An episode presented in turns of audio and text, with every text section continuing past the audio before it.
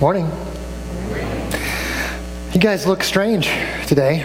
Just want you to know that's a compliment, by the way. We're in the third week of this series as we're going through the letter of First Peter, written by a disciple of Jesus to Christians that were scattered all over the Greek and Roman world. And Peter's encouragement to them is hey, you're, you're living in a culture that is hostile to your faith. There, there, are people all around you that don't get it. They don't understand why you think the way you think, why you talk the way you talk, why you do what you do. Here's how you live out your faith in a, in a hostile environment like that. And Peter's encouragement to them is to be strange, be holy. You are, you are set apart for God. And so just live like that. Be strange and love strangers. Everybody. Everybody was created in the image of God and has infinite dignity and worth tied to that. So just love strangers. The people around you, the person next to you, they're strange. Love them, right? So as we continue this week, we're going to dive into kind of a more difficult part, a part that's a little harder for us, I think, to embrace and wrap our minds around, where Peter's going to talk about submission and, and what it looks like uh, to live a lifestyle of submission, a posture of submission as a follower of Jesus. Uh, this is not something that we are going to get really excited about um, but it's really important when you see what God can do through people who just embrace a posture of submission. Um, it, it's, a, it's a way forward for a lot of people to get to Jesus. So we're going to start by just reading um, five verses kind of sprinkled from uh, 1 Peter chapter 2 through chapter 5. Uh, where Peter kind of starts out with the same, same words, be subject to, he's going to say, in five different relationships in life, categories of life be subject to. And then we're going to break those down after we kind of understand a little bit what submission means. So let's start with 1 Peter chapter 2 verse 13. He starts this conversation this way, be subject for the Lord's sake to every human institution, whether it be to the emperor as supreme or to the governors as sent by him to punish those who do evil and praise those who do good. So, first thing, be subject to the government, he tells them. Number two, uh, chapter uh, 2, verse 18 Servants, he says, be subject to your masters with all respect, not only to the good and the gentle, but also to the unjust. So, servants, submit to your masters. Chapter 3, verse 1 uh, and 2. Verse 1 uh, Likewise, wives, be subject to your own husbands, so that even if some do not obey the word, they may be won without a word by the conduct of their wives. So, in, in the home, submission in the home. Uh, has words for the husbands as well. Likewise, husbands, live with your wives in an understanding way, showing honor to the woman as the weaker vessel, since they are heirs with you of the grace of life, so that your prayers may not be hindered. And uh, the fifth category is in chapter 5, verse 5. He says, Likewise, you who are younger, be subject to the elders. Clothe yourselves, all of you, with humility toward one another for God opposes the proud, but gives grace to the humble. How many of you at some point in that reading cringed? Was anybody like, ugh, why did he say that? Why did he say it that way? Is that, we don't, we don't, we don't talk like that. Um, we'll, we'll get to that and hopefully we can uh, come to a place of understanding of what God really wants for us here in this passage. But I want to talk about this idea of submission Uh, because it's countercultural. It's, it's counterintuitive for me individually. Like, I, I don't like to submit. I think of this as choosing to lose. Choosing to lose. That's, that's what he means by submit, be subject to. Choosing to lose. Any of you that have ever competed with me at anything know this is not my default mode, right? I don't, I don't choose to lose. I, I choose to win. I want to win.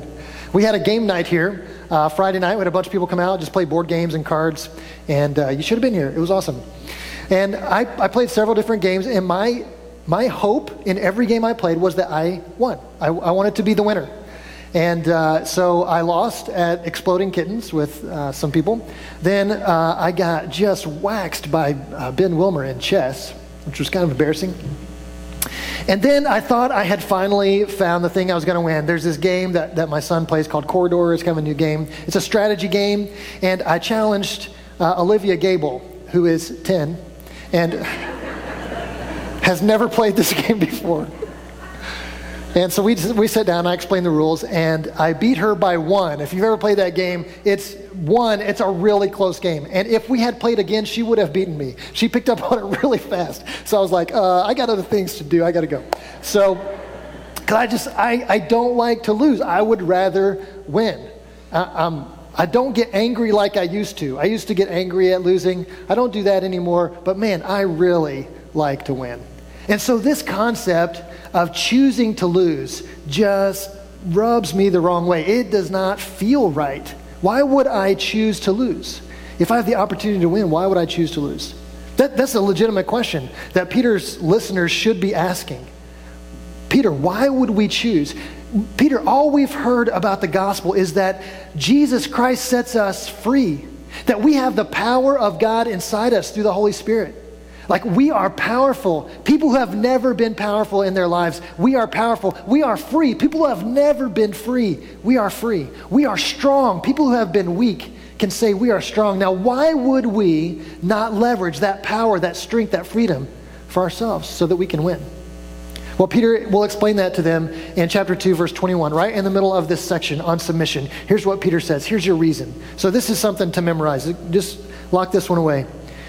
For to this, he's talking about submission, for to this you have been called, because Christ also suffered for you, leaving you an example so that you might follow in his steps. He says, You want to be like Jesus? Choose to lose, because he chose to lose for you. Every person who attacked Jesus was weaker than him.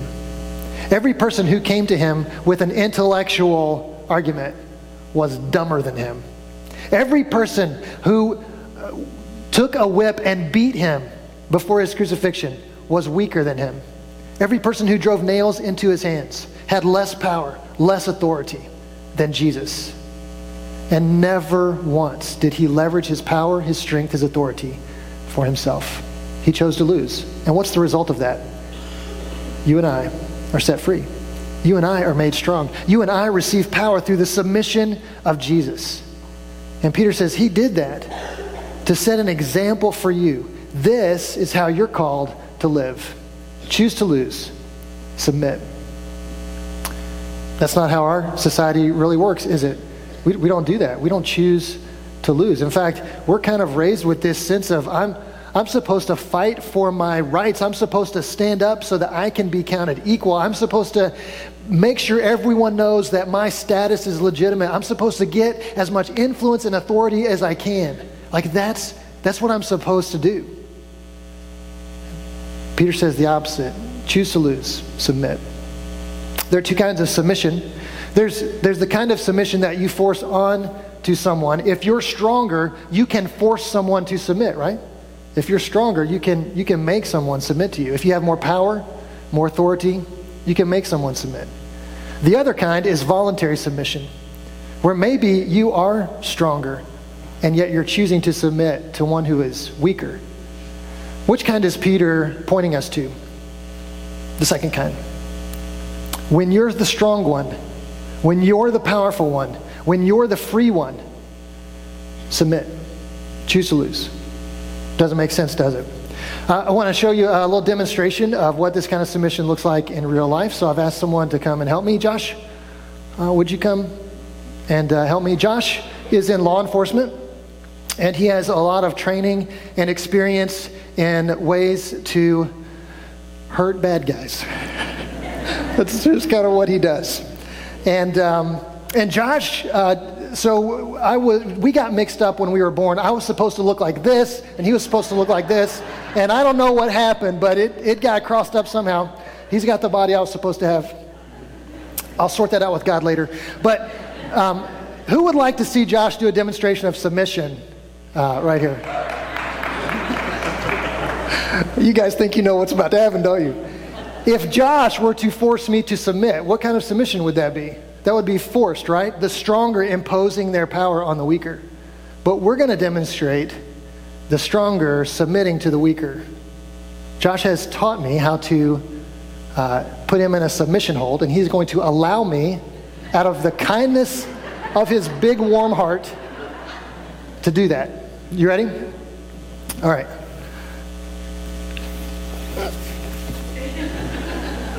Okay, so um, I asked Josh previously if there is any way he would ever allow someone, a bad guy, to do this to him. He said, uh uh no way. No way. Because th- that's his, his job is to protect people. And you can't voluntarily submit when that's your job. But as, as followers of Jesus, this is what we're supposed to do. What Josh is doing right now. He's stronger. He could tear me apart. And yet this is what he has opted to do. How you doing, buddy? You okay? We're not tapping out yet? All right. Okay. At no point in that demonstration was I in control. I just want you to know that. but this, this is what Christ calls us to. This is the example that Jesus set. He was bigger, he was stronger than everyone, and yet he voluntarily submitted to pain, to suffering, to vulnerability. How, how vulnerable is that position? Do you, do you like that? No. no, not at all. So it's not comfortable and we don't like it, but that's what we're called to. Thank you, Josh. Appreciate your help. He's available for uh, lessons if anybody wants to learn uh, how to do what Josh just did. Um, I learned a new trick that I hope I will never use again. Uh, so, that, that doesn't feel good. It doesn't feel good to be in that position of vulnerability. Most of us fight against that. We actually structure our lives in such a way that we never have to feel like that. We never have to feel vulnerable. We never have to feel at risk to someone who has power or strength. And yet, Peter is calling us in these five different categories of life to choose to lose. Be, lay down your strength, lay down your authority, lay down your freedom for the sake of someone else. So let's look at these five scenarios and see if we can um, see how uh, this should impact us in our lives today. Remember, Peter is writing in the first century, uh, 60 or 70 AD, uh, to an audience that is mostly uh, in Roman cultures, which Peter's very familiar with. He's probably writing from Rome at the time. And so the things that he says to them will have a very significant and clear uh, application in their lives. And in our culture, it may look a little different. So we're just going to make sure that we understand uh, what's going on in Peter's time and then what this looks like for us today. So, beginning back in uh, chapter 2, verse 13, he says, Be subject for the Lord's sake to every human institution, whether it be to the emperor as supreme or to the governors as sent by him to punish those who do evil and to praise those who do good. For this is the will of God, that by doing good you should put to silence the ignorance of foolish people Live as people who are free, not using your freedom as a cover up for evil, but living as servants of God. So here he's talking about the government, the people in charge. And what was their government like? Was it a democracy like ours where people got to vote and they had representatives? Nope. It was uh, Caesar, and he was the king. I mean, he was the emperor, and whatever he said, that's what happened. He was even considered divine by some. He's a son of the gods. That, that's what they would say about him. And he, he just did wherever he wanted. It didn't matter if it was in your best interest or not. And he was not prone to act in the best interests of followers of Jesus. In fact, he was most likely going to do the opposite. And that's what happened to the Christians. Um, and under this government, where these people who have responded to the gospel, which the gospel says you are free, you, in Christ you have been set free from sin and death. In Christ, you have been empowered by the Holy Spirit. You're free, you're powerful, more so than you've ever been before. And now, you're under a government that is not for you, but against you. So, what do we want you to do?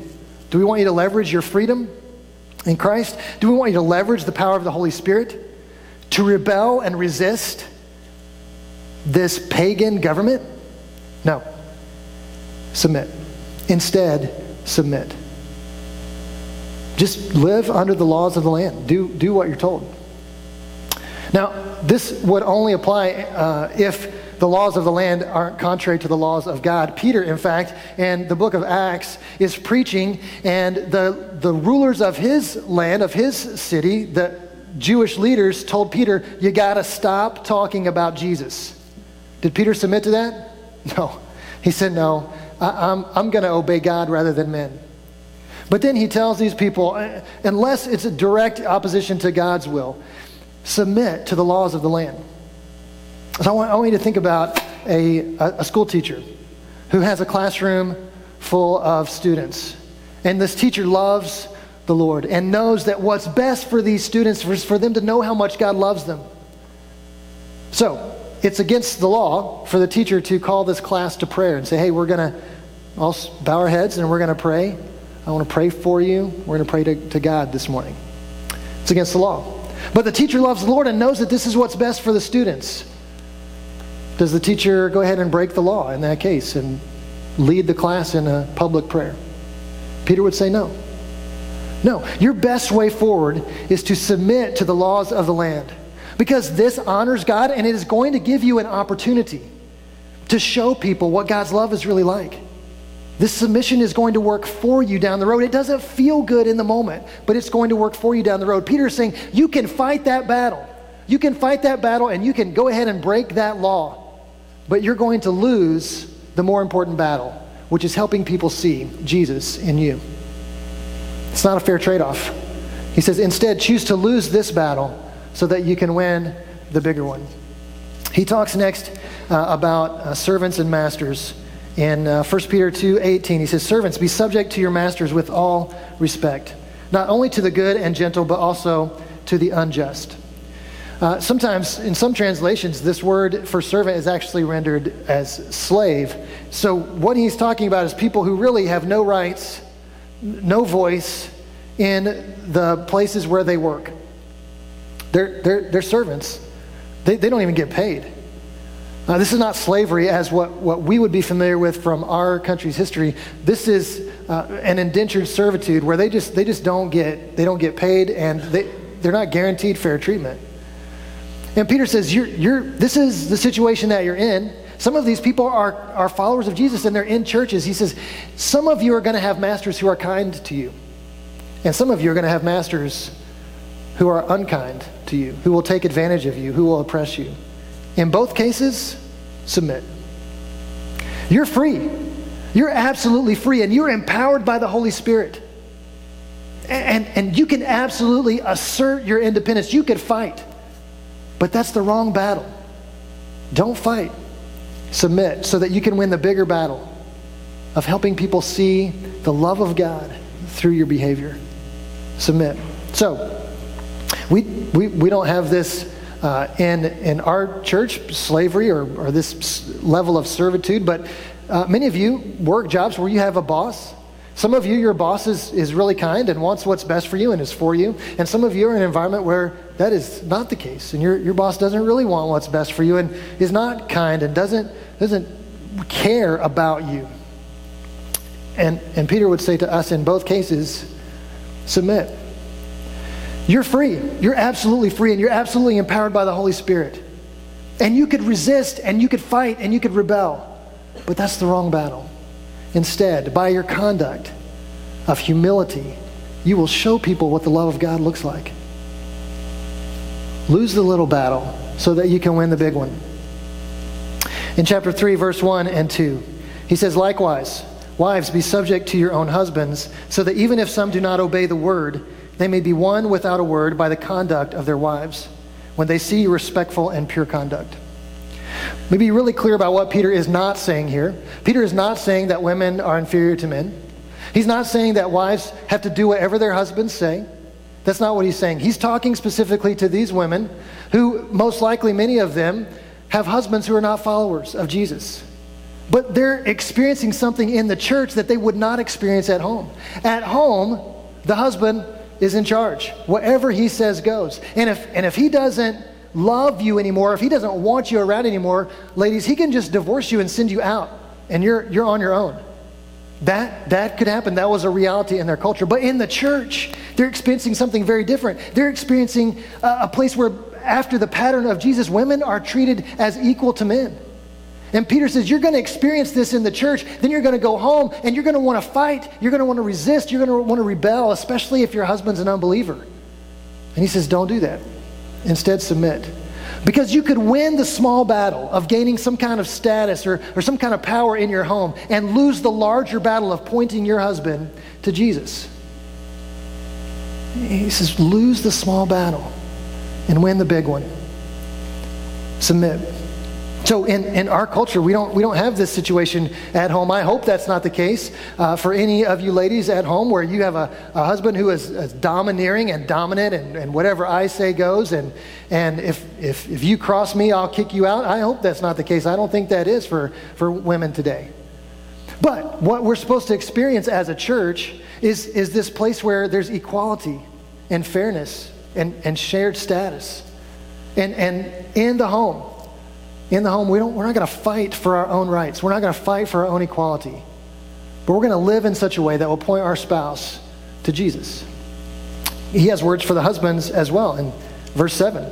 He says, Likewise, husbands, live with your wives in an understanding way, showing honor to the woman as the weaker vessel, since they are heirs with you of the grace of life, so that your prayers may not be hindered. A couple phrases in here that kind of uh, make us uncomfortable. The weaker vessel thing, um, it's, it may sound like Paul is saying that women are less than men. That's, that's not what he's saying. When he, when he uses the word vessel, he's talking about a physical form, right? So he's saying most often, men, the husband is going to be bigger and stronger than the wife. And in those cases, it would be really easy for men to leverage their strength over their wives, to control them, to get them to do what they, they want. And he says, no, if you're, if you're a follower of Jesus, that's not how we're going to do things. You're not going to leverage your strength against your wife. You're, you're not going to do that. In fact, he says that, that you are co heirs of the grace of God. That under the grace of God, you have the same status. You are both sinners, and you're both saved by the grace of God. And he tells these husbands, honor your wives. This is going to look strange in their culture. Men didn't do this. They weren't required to do this by any societal laws. They, they kind of just did what was best for them. And, and Peter's saying, in a Christian home, it's going to be different. Husbands, you're going to honor your wives, you're going to treat them with respect. Paul, Paul would even say, Husbands, they're going to love your wives as Christ loved the church and gave himself up for her. We're called to sacrifice men. And, and why? Why would we be called to sacrifice? He says, so that your prayers will not be hindered. Why, why would it hinder your prayers if you didn't honor your wife? Well, guys, I want you to imagine this scenario. What if um, you're, uh, you, you, were, you dishonored your wife in some way and her father found out? And then you went to her father to ask for a favor. Hey, can I borrow the boat? Can we use the cabin? And he said, Hey, you, you, you mistreated my daughter. So we need to deal with that first. Don't be coming to me for favors until we deal with that. Right? I would, I would be terrified if my father in law was upset with me about something. Uh, so I just try to treat his daughter well, right? Well, men, your wives are daughters of God. You can't dishonor a daughter of God and then go to God and ask him for something. He, he's going to say, No, no, no, we, we need to deal with this. You dishonored my daughter. This child is precious to me. We're going to deal with this first. Don't, don't ask me for anything. We got, we got something else to take care of. Your prayers will be hindered, guys, if we don't honor our wives. So uh, there are some cultural questions that come up, and, and uh, how uh, women are to be treated because in, in, in, the culture of the time it was a very male dominated society and we kind of live in a time where that's, that's in our history that's, that's part of what's happened in our culture there have been times and, and places and circumstances and still are when uh, opportunities for women have been limited because of a male dominated society but the church was always intended to be different. The church was always intended to look different. In fact, if you look at the life and teaching of Jesus, every time he encounters a woman, what does he do? He elevates her status. Women were oppressed in his time, and so he, he goes to them in their oppressed state and he elevates them every single time. And the church is supposed to reflect this mentality. And so here at Cicero Christian Church, this is our desire and our goal. Is to, to show that, that women are equally gifted and called to serve and contribute to the church family. You know, we have uh, female pastors here, Amber and Katie, our children's pastor and our middle school pastor. Uh, we believe they're gifted by God to do what they do, and we want to acknowledge that. We have uh, women who are ministry team leaders here. Now, um, back, uh, you know, years ago, we would have called these deacons. or deaconesses. That's the title used in, this, in Scripture, but now we call them ministry team leaders. They serve the same role. And they're servant leaders in the church, and we have had women who have filled those roles for years here at Cicero Christian Church.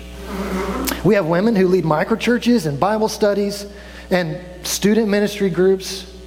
And very soon you're going to see women helping serve communion on Sunday mornings. Our leadership has decided, uh, in the past, traditionally, we just felt like this is a, an opportunity for men to serve uh, the ladies. But we recognize that it's an opportunity for ladies to serve as well. And we just, we just want to make sure that everybody knows that's open and available. So we, we want to elevate the status of women the exact same way that Jesus did. When Peter tells these husbands that you are co heirs with your wives in the grace of God, that should be demonstrated by the way we treat each other here in the church. And so we want to acknowledge that. We do have men elders. We, we do believe that Scripture is pretty clear that elders uh, in Scripture take the spiritual responsibility for the life and health of the church. And we're, we're sticking with that. That seems pretty clear. In, in other cases, we believe there's a lot of liberty uh, for us to allow uh, the same opportunities for men and women to serve and contribute. So, um, we've got the government, we've covered your workplace, the home, and now Peter is going to say in chapter 5, verse 5 Likewise, you who are younger, be subject to the elders. Clothe yourselves, all of you, with humility toward one another. For God opposes the proud, but gives grace to the humble. Now, Peter is going to speak to those who are young and say, as young people, you tend to think that you know everything we, we, when we're young, and I, am young compared to some, tend to think that I, I've got better ideas and, and, you know, what's new is best. And, and, and Peter would say to me and those of us who are younger, he would say, you need to respect those who are older than you. You need to acknowledge that they have wisdom and experience, and, and you need to submit to them. It's, it's an opportunity where you choose. You, you choose to lose. And then he follows that up by saying, all of you, live clothe yourselves with humility toward one another this this is just across the board what he's saying is here's here's five scenarios the government your workplace um, in your homes and um, between younger and older here's some specific scenarios but he kind of wraps it up by saying the posture the default posture for a follower of jesus should be submission and humility default that's just where you should automatically go is submission and humility because jesus submitted so that you could be free. And when you show this kind of submission and humility in your workplace, in regards to government, in your home, between younger and older generations, you are showing people the love of God. You're opening doors for disciples of Jesus to love strangers. Lose the small battle so that you can see a victory of people turning to Jesus because they've seen what it looks like for people to really follow him in daily life. Lose the small battle so that you can win the more important one. Be strange, he would say, and submit. I want to clarify really quickly um, what does this mean when it comes to oppression and injustice in the world? I think it'd be easy to mishear this and say, well, we're just supposed to turn a blind eye to oppression. We're not supposed to stand up for other people. Obviously, that's not how Jesus lived. We, what we see is that Jesus was always the strongest, always the freest, always had the most authority, but he never leveraged it for himself, not once. But he did leverage his power and his strength and his authority and his freedom for others. He did it all the time. Every time he healed someone, he was leveraging his power for the sake of another person, yet he never healed himself. He always leveraged what he had for the sake of others. If we want to live in a society where everyone fights for their own rights, their own status, their own equality, who's going to win? The strong, the powerful, those with the most authority, those with the most money. If that's the kind of society we want, where each person fights for themselves, the strong will win. But what if the church was a community where we didn't fight for ourselves? We fought for everyone else. I'm willing to fight. I'm willing to leverage whatever strength or authority or power that comes my way. I'm willing to leverage it for your benefit. In that kind of community, who wins? Everybody. That's what the church is supposed to look like. A group of people who are willing to lay down their privilege, lay down their status, lay down their equality, lay down their rights for each other. And when we all do that, everyone's taken care of. I think we're just afraid. We're afraid if I, if I submit, I'm going to lose. If, if I submit, someone is going to take something from me. If I submit, somebody's going to hurt me. And what, what Peter ends with here in chapter 5, verse 6 is, is the opposite. He says, Humble yourselves, therefore, under the mighty hand of God, that at the proper time he may exalt you. And when you're exalted by God, you can't go any higher than that. He can reach a lot higher than you can. And so if we try to exalt ourselves, it's a, it's a tiny little victory. If we humble ourselves, if we submit and we let God exalt us, it's a gigantic victory. That's where real peace and joy and purpose are found. When we humble ourselves and we allow God to be the one who exalts us. It's countercultural, it's counterintuitive. It doesn't feel always good, it always doesn't always feel right. But it is the way of Jesus. He set an example for us to follow. Because when we choose to lose, we're actually creating an opportunity for someone else to win by coming to Christ. Is that worth it? Absolutely. Let's pray. Father, we thank you so much for the opportunity to be challenged in this way, and I know it's a, it's a challenge for me personally. I don't, uh, I don't naturally want to do this, but I see the example that Christ set. I want to be like Jesus, and I want other people to come to Christ. So, my prayer, Father, is that you would help me to embrace this posture of submission so that others can see Christ in me. I pray the same thing for my brothers and sisters here that we would not leverage any power or influence that comes our way for ourselves but we would lay it down for the sake of others. As backwards as that feels, and that you would use that kind of behavior to point people to Jesus. Would you do that through us, Father? In Christ's name we pray. Amen. Our mission as followers of Jesus and as the church is to go into all the world and make disciples. Every nation. Baptizing them in the name of the Father, the Son, and the Holy Spirit, teaching them to obey everything that Jesus commanded. That's our mission. That's what you are here for. And what if, in order for us to accomplish that mission, I have to choose to lose? Is that worth it? Is that a path I'm willing to walk? Absolutely. Because I have friends, I have family who don't know Christ. And if me choosing to lose would lead a friend or a family member to Christ, I'll lose all day long, every single time. Because that's way more important. And I know that someday God's going to lift me up. How about you? Do you know people? Do you run into people that don't know Christ, but maybe through your behavior of, of counter to, counterintuitive and countercultural humility and submission, maybe they could see the love of God in that? Would it be worth it? This is our mission. This is what we're called to. If you're a follower of Jesus, the directive is clear. If you're not a follower of Jesus, I just want to encourage you to know that Christ submitted to crucifixion to humiliation, to suffering and death, so that you could be free from sin and death. He did that for you. And if you, because of that, if you believe in that, you want to make him the center of your life, we encourage you to do that. You can do that today. If you just need prayer, you want somebody to pray with you or pray for you, you can come down front. We're going to sing a song in just a minute, and you can come down and we'll be happy to pray with you and pray for you. But I just encourage you as you sing to wrestle with this, um, have this conversation with God. Where in my life do I need to choose to lose so that somebody else can see your love and grace? Just go to God with that prayer. Would you stand?